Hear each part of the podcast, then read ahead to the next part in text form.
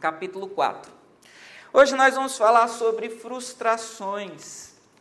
Quem nunca, né, gente? Quem nunca se frustrou alguma vez na vida? Quem nunca ah, teve que lidar com as frustrações, teve que lidar com um momento muito complicado na sua existência? E hoje a gente vai olhar para o texto de Filipenses para tentar entender como que a gente pode se libertar, para tentar entender como que a palavra de Deus nos ensina a lidar com as frustrações. Abra aí, Filipenses capítulo quatro, salvo engano, Agatha, a partir do versículo quatro.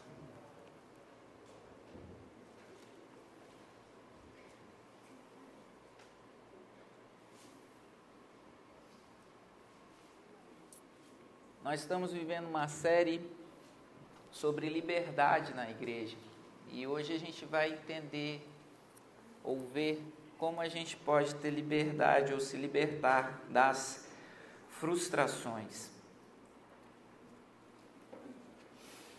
Filipenses capítulo quatro, a partir do versículo quatro, diz assim: Alegrem-se sempre no Senhor, outra vez digo, alegrem-se.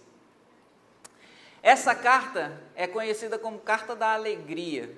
Se você me permitir, eu vou fazendo algumas anotações é, conceituais com você à medida que a gente lê, porque eu vou me lembrando delas e vou compartilhando com você.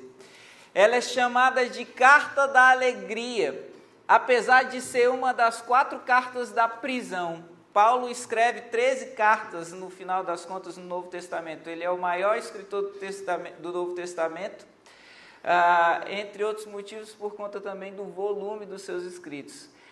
Essa é uma das quatro cartas chamadas de cartas da prisão, porque ele escreve no período em que ele está encarcerado lá em Roma. Ele escreve Filipenses, Colossenses, ele escreve Filemão e Efésios.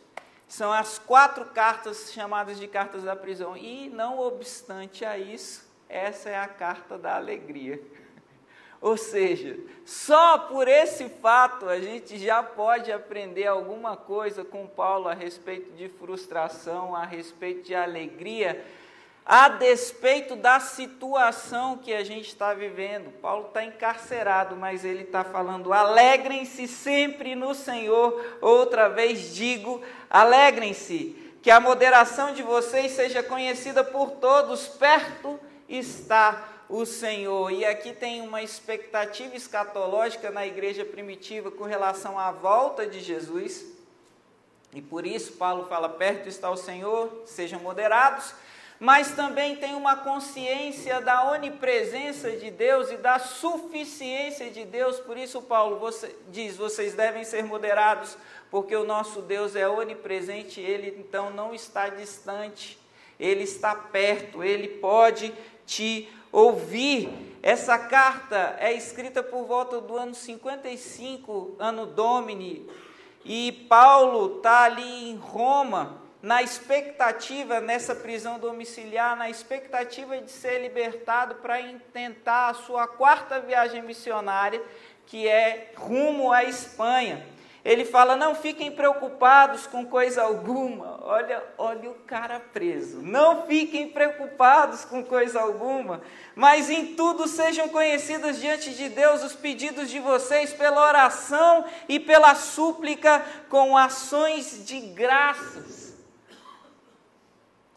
E a paz de Deus, que excede todo entendimento, guardará o coração e a mente de vocês em Cristo Jesus. E aqui tem um Xananaias, porque, observe, ele está falando a paz de Deus não como fruto de uma relação lógica entre circunstância e estado de espírito, mas ele está falando da paz de Deus como algo sobrenatural que Deus dá para nós em situações adversas.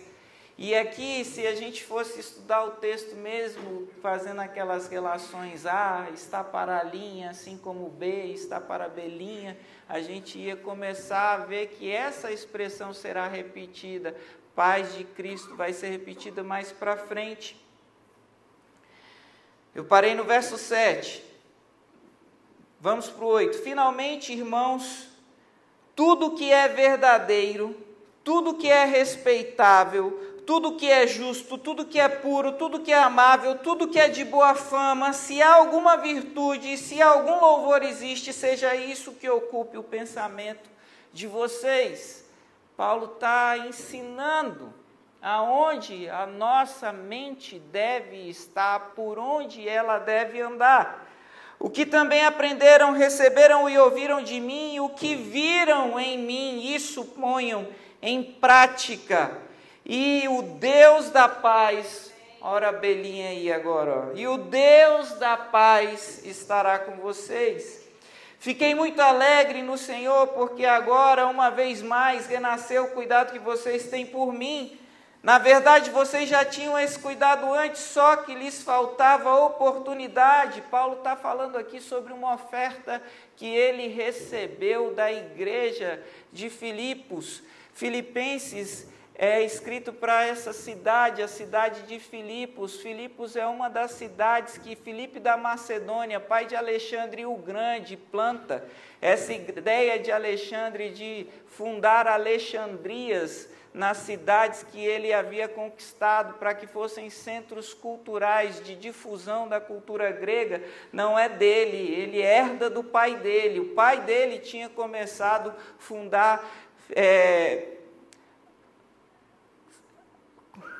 Como é o nome, gente? Alexandrias, não, antes dele, o pai de Filipos, é, a, é isso, Filipos, a cidade de Filipos. Ele funda algumas cidades com esse nome, na ideia de difundir as suas ideias, a cultura da Macedônia. O pai de Alexandre é tão intencional em formar Alexandre, que Alexandre o Grande é educado por um dos maiores filósofos gregos. E por isso o seu dom de estratégia, né, em conquistar o que ele conquistou em tão pouco tempo.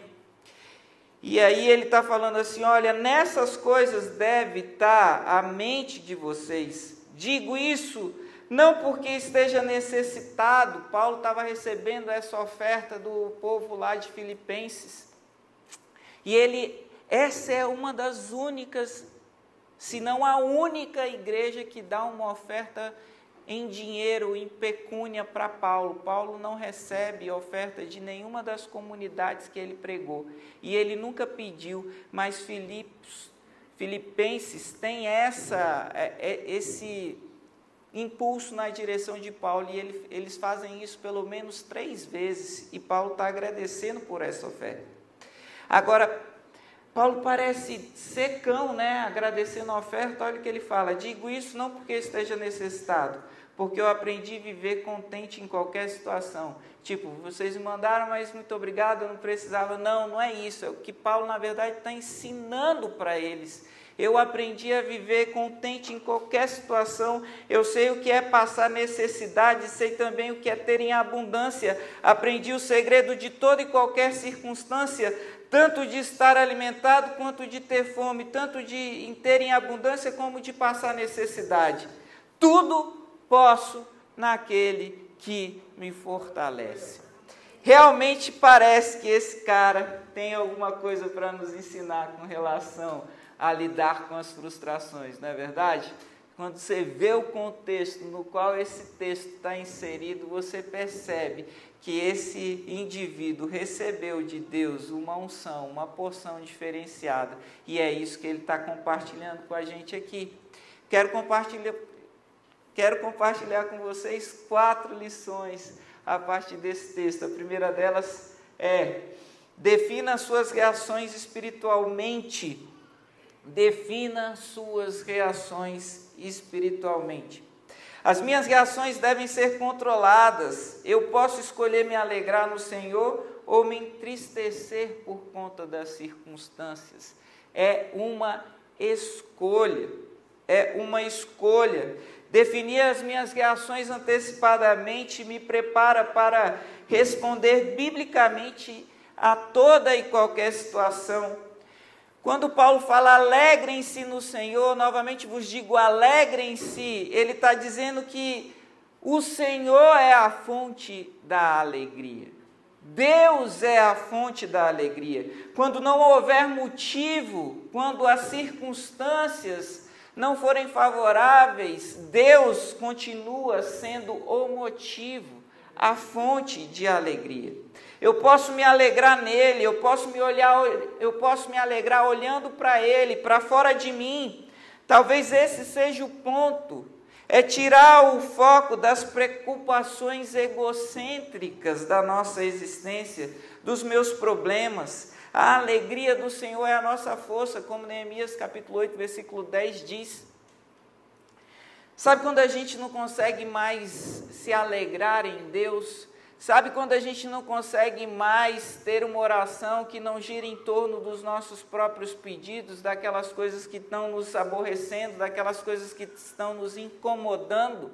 Isso é sinal de que as nossas orações deixaram de estar focadas em quem Deus é, para estar focadas naquilo que está doendo no meu umbigo, para estar focado naquilo que eu, eu estou passando. O segredo de Paulo para estar alegre e encarcerado não é olhar para si, não é olhar para as suas circunstâncias, mas é mudar o foco, é olhar para o Senhor, para aquilo que o Senhor fez, é mudar de perspectiva.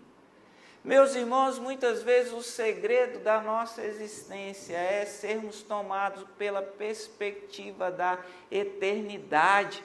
Como Paulo diz, perto está o Senhor. Se ele não voltar, porque a gente vive uma expectativa escatológica muito diferente nos nossos dias, a gente quase não pensa na volta de Jesus, ou a gente acha que está muito distante.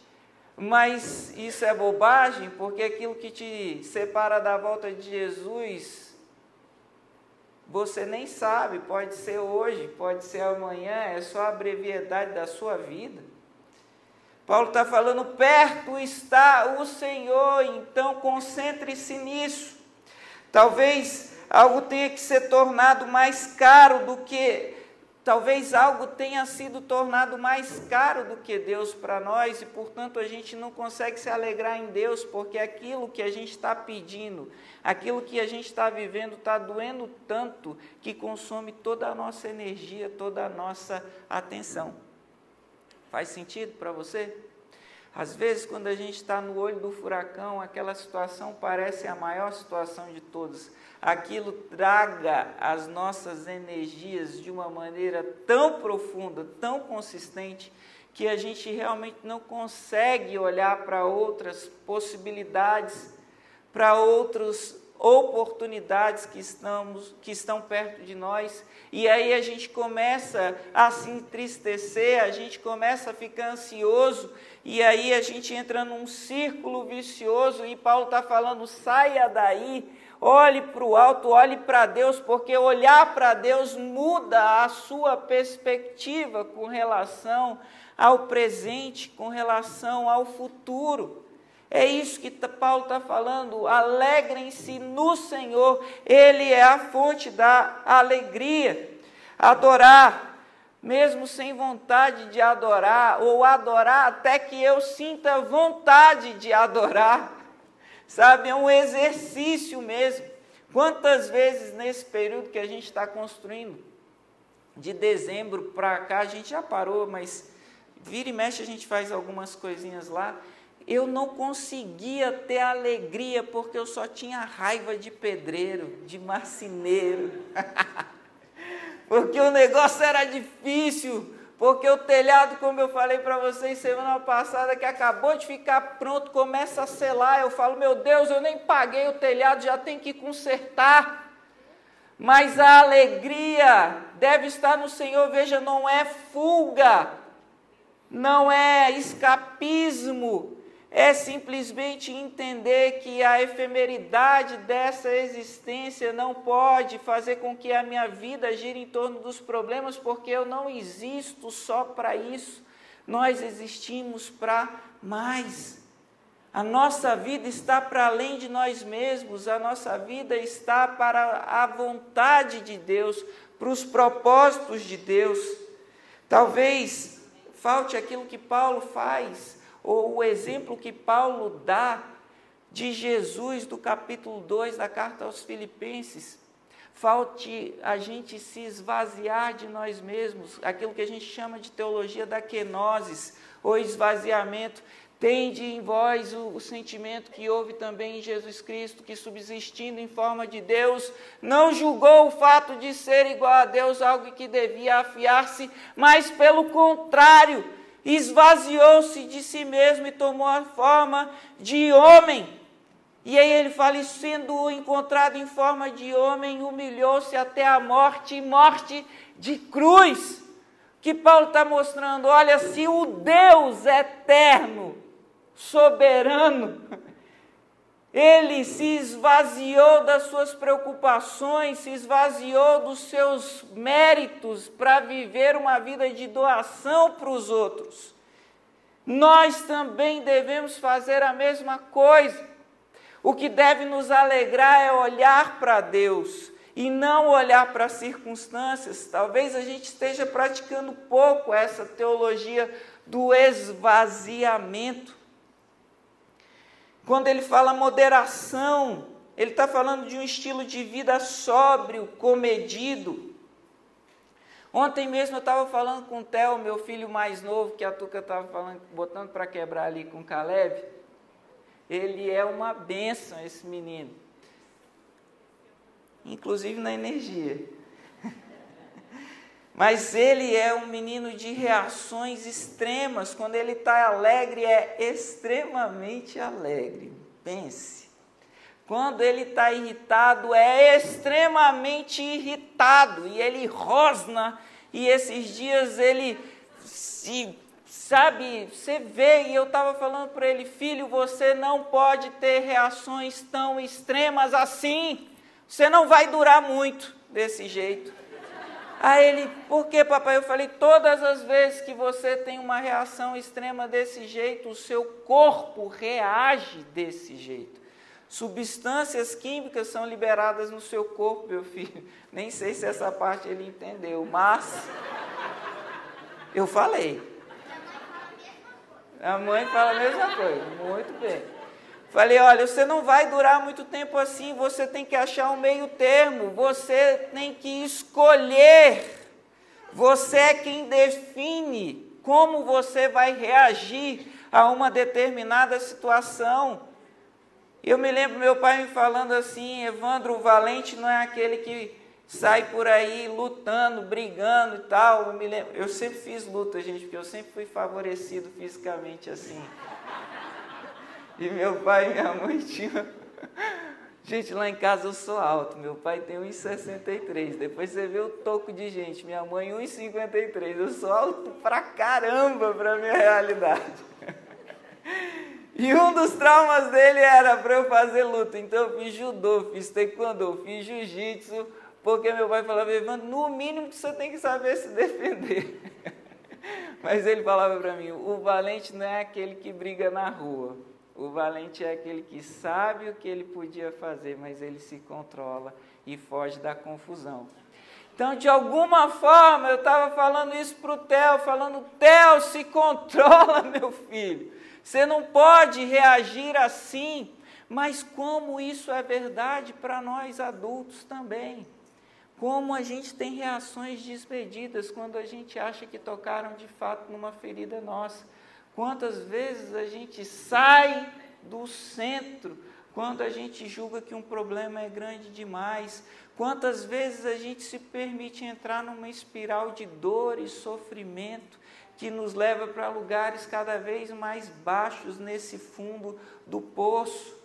A gente não pode permitir que as situações afetem as nossas decisões. Pra, dessa forma, a nossa alegria está no Senhor. O Senhor é a nossa força. O Senhor é a nossa alegria.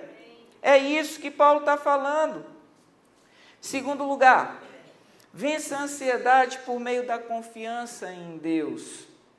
E aí fala assim: não fiquem preocupados com coisa alguma, mas em tudo sejam conhecidos diante de Deus os pedidos de vocês pela oração e pela súplica. Lá em casa a gente tem uma versão diferente para esse versículo. Lá em casa é: não andeis ansiosos por nada, peçam tudo o que precisam a Deus e agradeçam pelo que já receberam. Aqui é uma fórmula de Paulo, é uma fórmula lógica, é uma fórmula como aquela que a gente viu alguns domingos atrás, antes de eu sair de férias, que Paulo estava falando da mentira, que gera hipocrisia, que gera o, a cauterização da consciência e a apostasia. Nesse caso, Paulo está falando assim: o segredo para não viver ansioso é orar. Simples, né? Mas veja como é lógico o raciocínio de Paulo, é quase que cristalino, porque se você tem um relacionamento com Deus, antes disso, vamos lá, vamos trazer aqui, se você tem um relacionamento com alguém, um relacionamento íntimo com esse alguém, esse alguém está na rua, você liga para ele e fala assim: fulano, por favor, passa na farmácia e traz para mim um remédio. Você sabe que esse fulano vai trazer o remédio para você, sabe ou não sabe? Se você transmitiu adequadamente a sua necessidade e se o seu interlocutor entendeu aquilo que você estava dizendo, ele vai trazer. E se ele não trouxer, ele vai ter um bom motivo para não trazer o remédio. Paulo está falando: veja, é a mesma coisa com Deus. Não ande ansioso por nada, peça tudo o que você precisa para Deus. Se certifique de que Deus sabe exatamente daquilo que você precisa. A sua parte é levar a Deus em oração, é se certificar de que Deus realmente sabe. Isso mais por você do que por, por conta de Deus. E agradeça pelo que você já recebeu, porque um coração grato dificilmente fica ansioso. Quando eu lembro as bênçãos, eu não me prendo naquilo que eu ainda não tenho. É como o hino antigo diz: quantas bênçãos, dize-as quantas são, recebidas da divina mão, uma a uma, dize-as de uma vez, hás de ver surpreso quanto Deus já fez. O que, que esse, esse hino está ensinando para a gente? A mesma coisa que Paulo aqui. Ele está falando: olha, olhe para as bênçãos, porque olhando para as bênçãos, os problemas que você tem agora vão parecer pequenos, porque você vai se lembrar de quando você viveu aquela situação e Deus te tirou dela e te colocou em uma outra condição. E depois Deus fez de novo, e depois Deus fez de novo, e fala: e sim, meu Deus fez já tantas vezes, dessa vez Ele também fará. Percebe a fórmula de Paulo? Fala para Deus, lembra daquilo que Ele já fez na sua vida e descansa. Esse é o melhor remédio para a ansiedade. É a oração, é colocar as coisas diante de Deus. É o que acontece, como eu disse para vocês, no relacionamento saudável. A nossa vida não precisa ser definida pelas circunstâncias. A gente tem a opção de escolher viver e reagir a toda e qualquer situação com base naquilo que cremos e não naquilo que nós estamos vendo. Isso aqui é muito profundo, gente. Todas as vezes que uma realidade material se impõe diante de nós, nós podemos escolher se nós vamos viver ou reagir de acordo com a realidade material ou de acordo com a realidade espiritual. Todas as vezes que uma realidade se coloca diante de nós, nós temos a opção de nos curvarmos a essa realidade ou nos curvarmos àquilo que Deus diz. Se você tem um Deus que você chama de Pai, e se esse Deus é o seu Deus todo-poderoso, soberano, suficiente, supremo sobre o universo, nenhuma situação tem o poder de te abalar, porque você sabe que na hora que você gritar para o seu Pai, ainda que Ele não te tire da situação, a situação não vai se colocar para além do que Ele permitir que ela se coloque. Aleluia. Talvez você esteja vivendo um momento muito difícil hoje, frustrado, mesmo, às vezes frustrado porque não foi um bom pai. Esses dias eu preguei numa igreja outra uma igreja metodista, e falei sobre paternidade. Não é um tema assim que eu gosto muito de falar, mas Deus quis, eu falei. E aí, no final, um, um, um senhor chegou para mim e falou assim: e quando a gente fez tudo errado?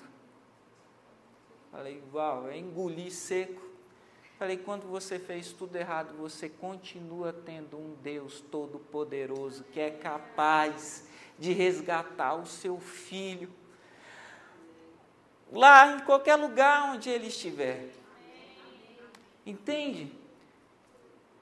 Quando nós estivermos vivendo situações muito difíceis, desesperadoras, problemas maiores do que nós mesmos, nós continuamos tendo um Deus no céu que governa sobre a terra. E Ele é capaz. Ainda que você tenha feito tudo errado, Ele ainda é capaz de fazer tudo certo e diferente, porque é dEle, é o poder dEle. Ele é o Deus e nós somos os servos que temos o privilégio de sermos chamados filhos. As nossas ansiedades têm que ser entendidas nessa proporção.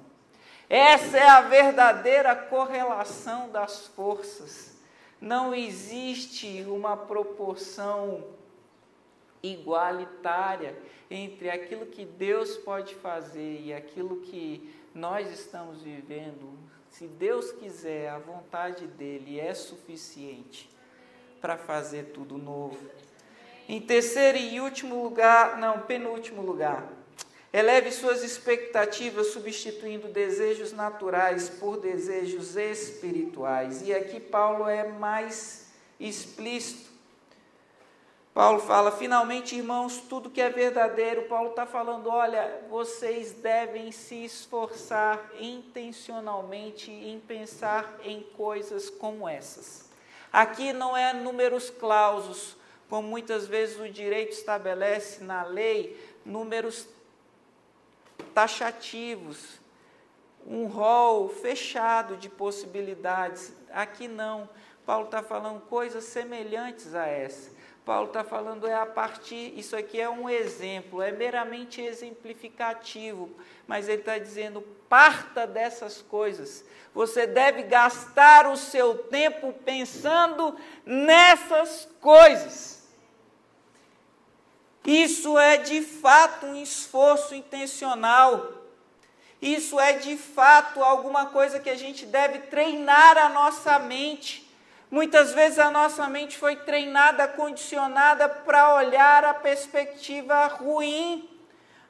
Esses dias eu estava conversando com um irmão da igreja que eu convidei para um, uma aventura que é montar um endowment. Um dia a gente vai falar mais sobre isso. Comecei a falar disso com o pastor Gilberto ontem. Enfim, e ele falou: mas pastor, eu fui treinado para olhar risco, porque ele é da, da Caixa, da Caixa Econômica e trabalha na Bolsa, enfim, fez o I P O da Caixa Seguridade. Ele falou assim: eu fui treinado para olhar risco. Falou: é, de fato, algumas vezes a gente tem um treinamento para olhar aquilo que não pode dar certo, aquilo que vai dar errado, ok, é importante olhar para isso, mas para a vida a nossa perspectiva tem que ser otimista. Para a vida a nossa perspectiva tem que ser grande, de coisas grandes, como o nosso Deus é grande. Eu vejo pessoas que falam assim: pastor, eu não quero sonhar porque eu tenho medo de me frustrar. Pastor, eu não espero nada da vida, porque toda vez que eu espero alguma coisa da vida eu me frustro. Meu irmão, parece que você está esquecendo quem é o seu Deus. Nós não temos que ter expectativas pequenas, nós não temos que nos resignar a lugares que não são nossos. Nós temos um Deus no céu todo-poderoso, meu irmão. E Ele é o seu Pai.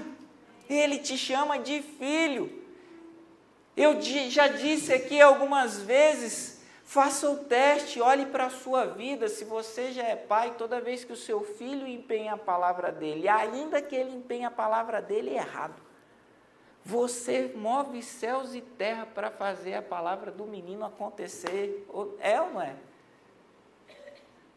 Muitas vezes o Theo fala assim, mas papai, ou o Miguel, eu fiz isso, eu quero fazer aquilo, aquilo outro. Cara, eu me mobilizo, a Juliana se mobiliza. E aquilo que a gente tem à disposição, avós e avós se mobilizam muitas vezes para fazer o negócio acontecer.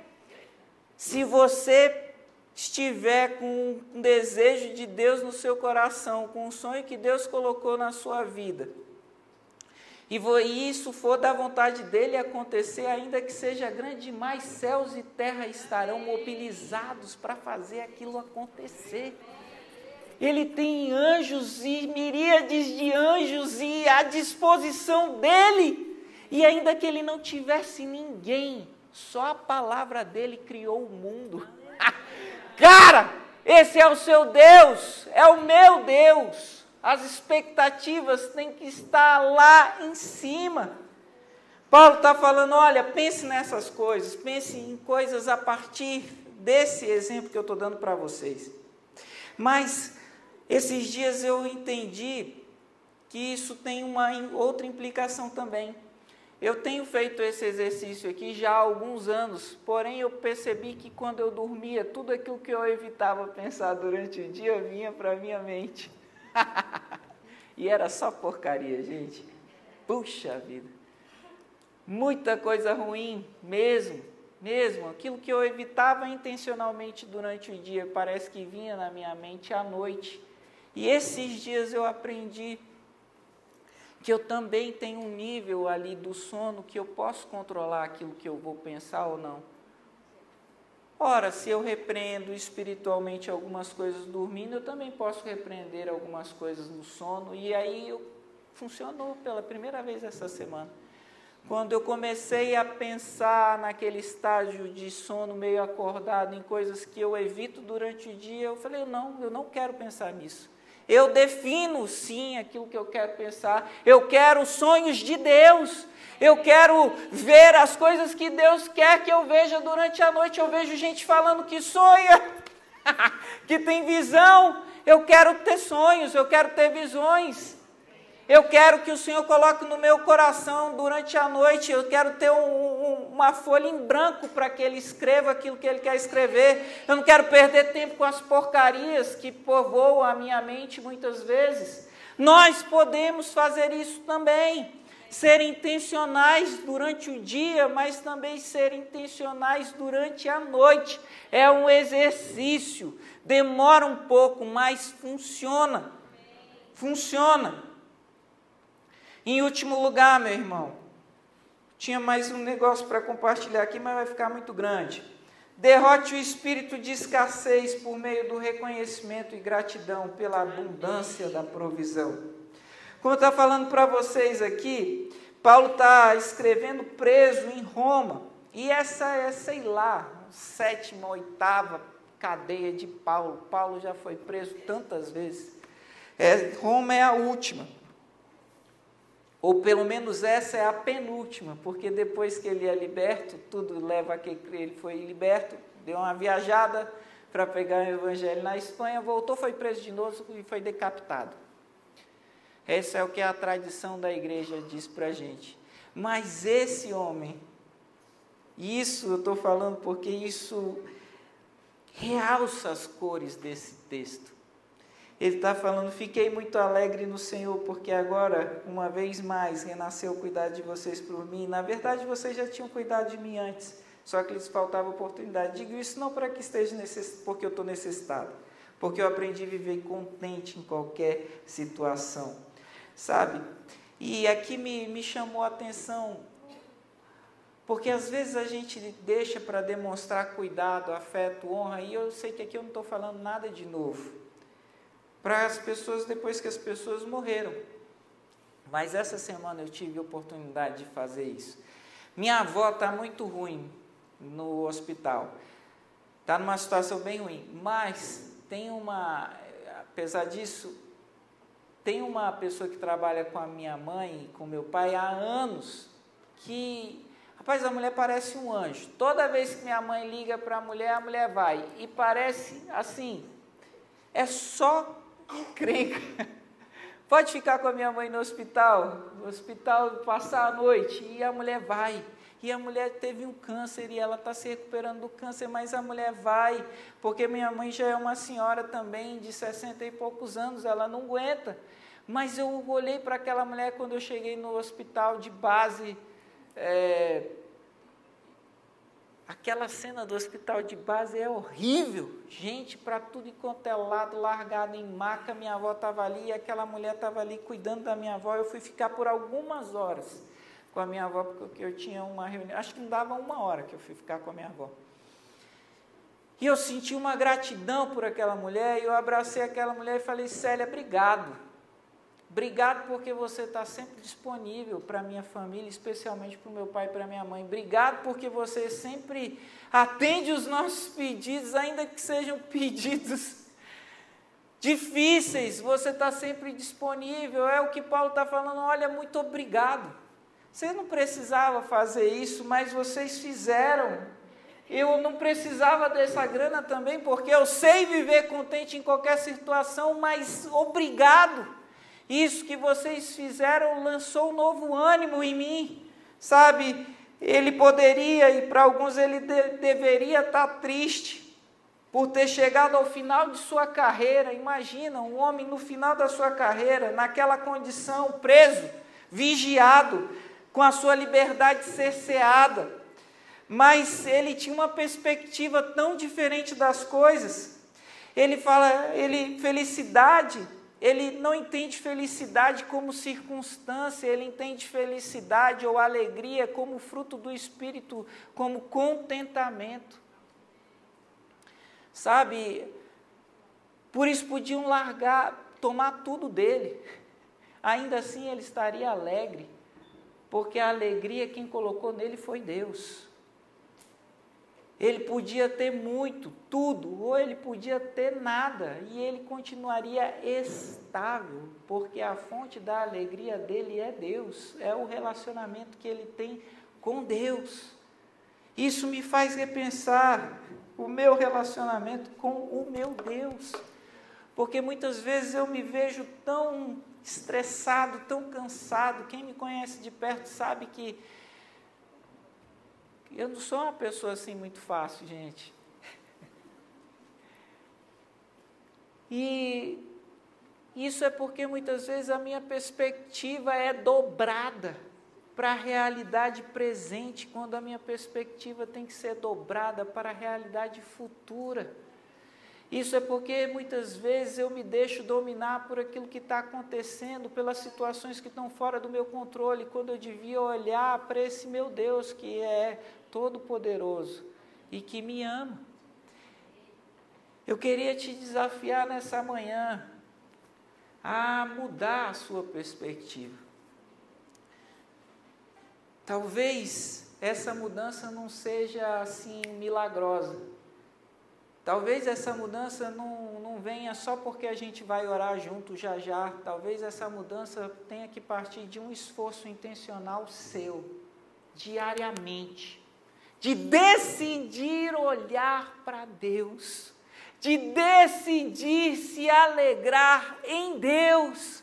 De olhar para aquilo que Deus tem te dado, para aquilo que Deus tem sido na sua vida no decorrer de todos esses anos.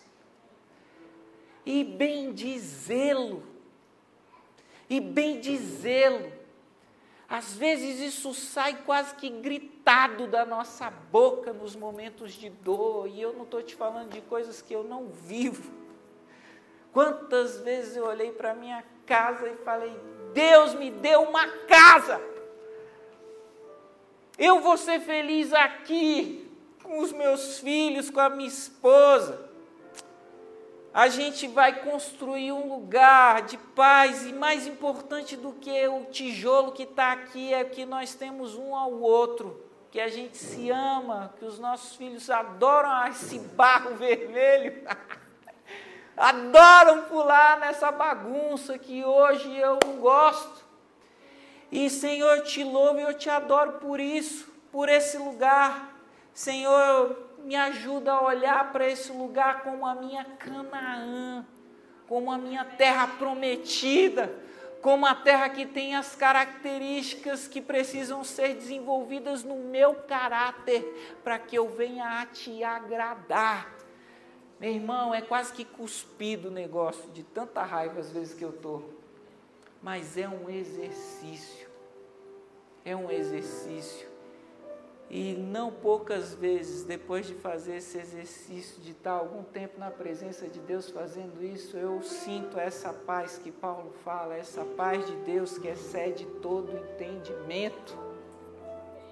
Essa paz que toma o nosso coração e desloca o nosso olhar, e a gente é capaz de bem dizer, e a gente é capaz de se alegrar, e a gente é capaz de descansar, porque sei o Deus em quem eu tenho crido, e Ele é poderoso para fazer infinitamente mais do que pedimos ou pensamos, pelo poder de Cristo.